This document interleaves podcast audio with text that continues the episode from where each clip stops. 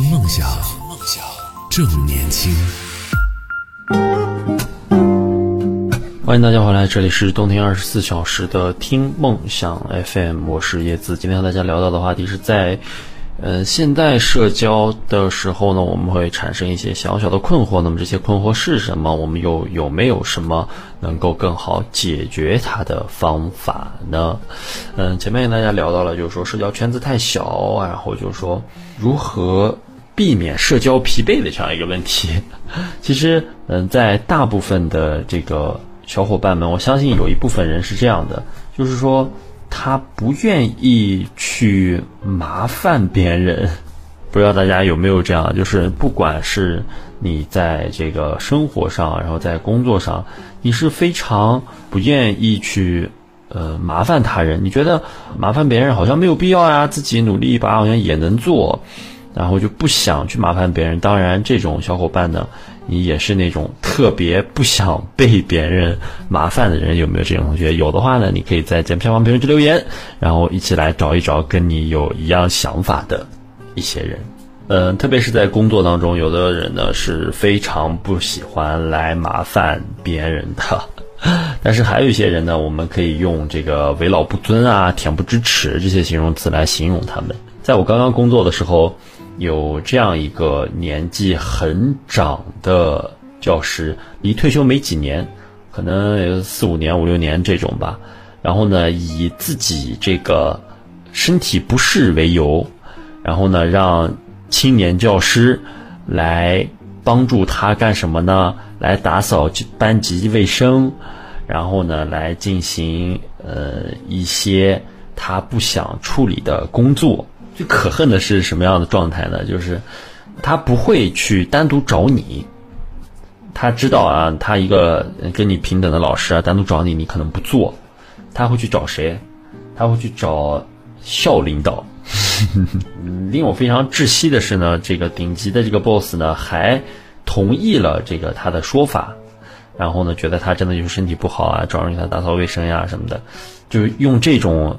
嗯，冠冕堂皇的理由来麻烦年轻人来帮助他干活，这和我们现在这种不愿意去麻烦别人的这种人形成了这个巨大的差异。我不知道他是怎么样能够做到的。当然，这种事情也是我听说的，也是我在一个其他地方工作的小伙伴告诉我的，让我第一很吃惊，第二让我第一反应就是说感觉到了这两人是不是从小就就穿一条裤子的。因为那会儿你想，一个刚刚毕业时间不长的大学生，刚刚在踏入工作岗位之后，然后呢就遭受到这样非人的对待，他是不是真的会怀疑啊？原来这就是成年人的世界吗？这就是我们所要面临的世界吗？这就是现在进步的发达的这个社会吗？有多少人是根本就不能理解的？当然，这个情况在持续了一段时间啊，一两年、一年吧，可能一年不到，大半年的这样一个时间之后。呃，在这个呃年轻人没有办法理解、没有办法接受之后，这件事情宣告了停止，宣告了暂停。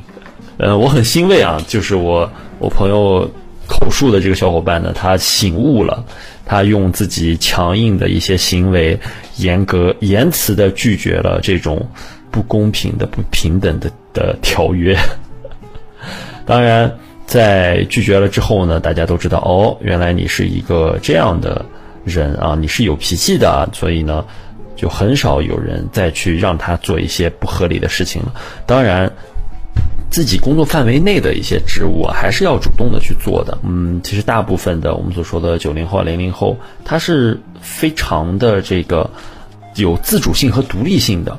这样一些人呢，他更倾向于独立自主，他希望自己能够解决和完成的任务，不去依赖他人的帮助。嗯，他们也。更愿意自己来面对、自己来突破自己遇到的困难，而不给别人增加负担。这样一部分人呢，在他们忽然接受到他人的需要帮助的这个信号之后呢，很大一部分程度上他会选择去视而不见的。不知道大家周围有没有这样的情况啊？像我，我就是一个比较呢不愿意。来麻烦别人的人很少能听到我说：“哎，你帮我去什么什么什么干一件什么什么样的事情。”我能自己做，能亲力亲为，我就亲亲力亲为。或者说，我会把让别人来帮助、帮忙这件事情用金钱来衡量，因为你让别人帮忙，这个人情你欠下来了，你就没有办法去还了。那我用金钱来衡量他的话，他第一时间可能会觉得啊，这个人为什么会这样？那后续他再仔细一想啊，其实这样挺好的，我也觉得这样挺好的。把很多东西都用金钱来衡量的话，你心里就没有那么不舒服了。我们现在很多嗯小伙伴诟病到的这个加班呀，这样一些呃莫名其妙的情况，当你真的把它用金钱衡量在他面前的时候，我相信他有再多的这个。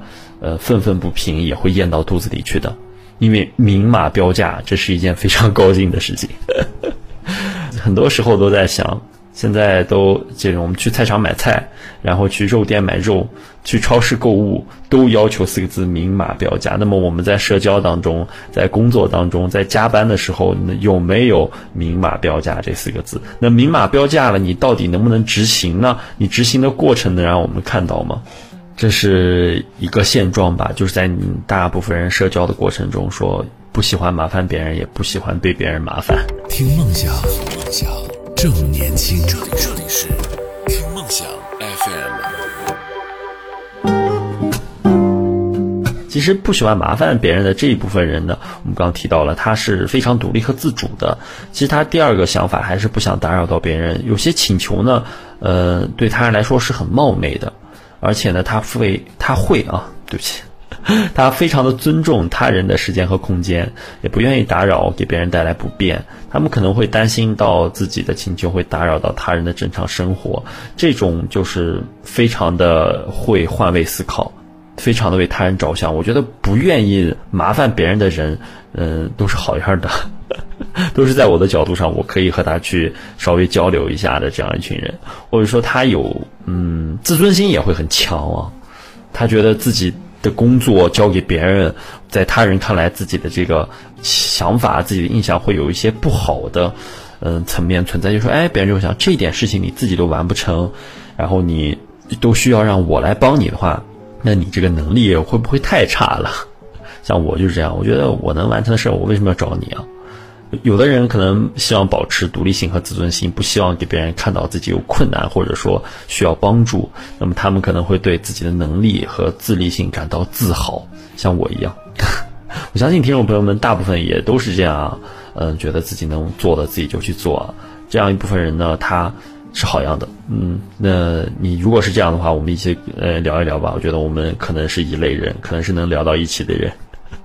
像我们这样的人，可能还会就是。容易避免或者说拖累和这种依赖，有一些人会害怕成为别人的负担，或者说依赖他人。他们担心如果频繁的向他人寻求帮助会给别人带来压力，因此呢选择自己承担，会避免拖累他人。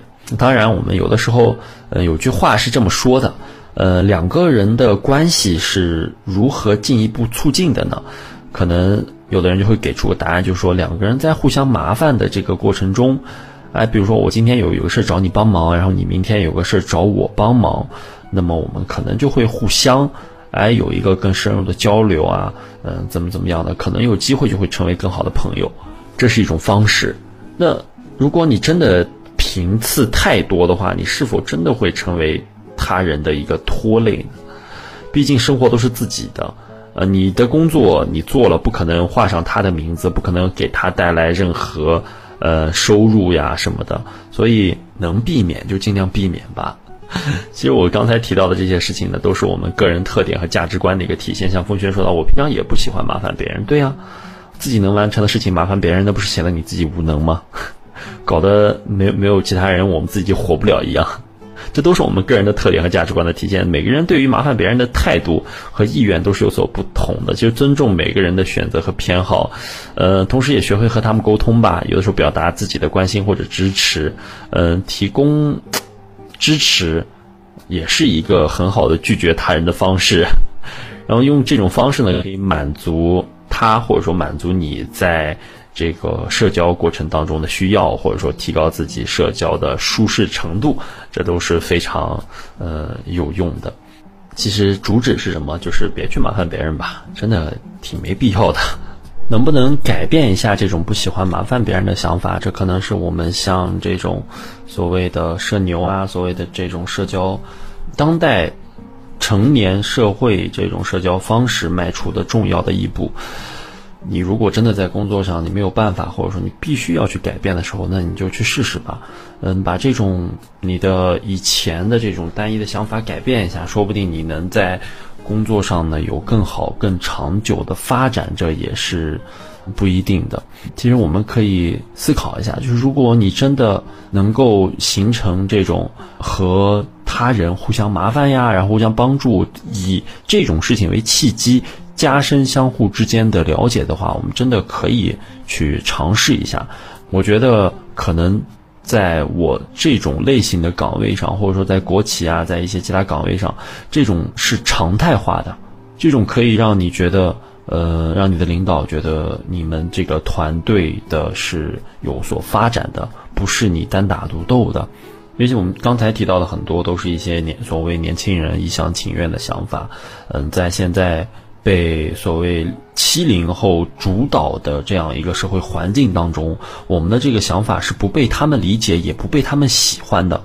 在七零后的努力之下，八零后的这一部分中层啊，在各个行业当中，现在是可以说中坚力量的八零后，他们已经可以说被同化了。嗯，你不被同化，你是到不了那个岗位上去的。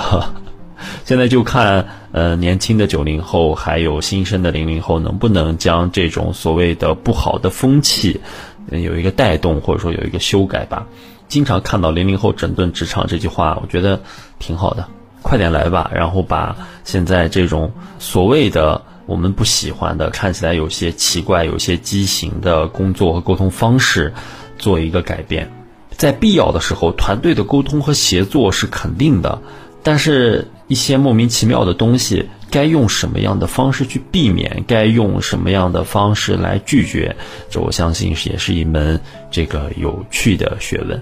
好，这里是冬天二十四小时的听梦想 FM，我是叶子，一会儿再和大家继续聊天。听梦想正年轻，这里是听梦想 FM，听梦想 FM。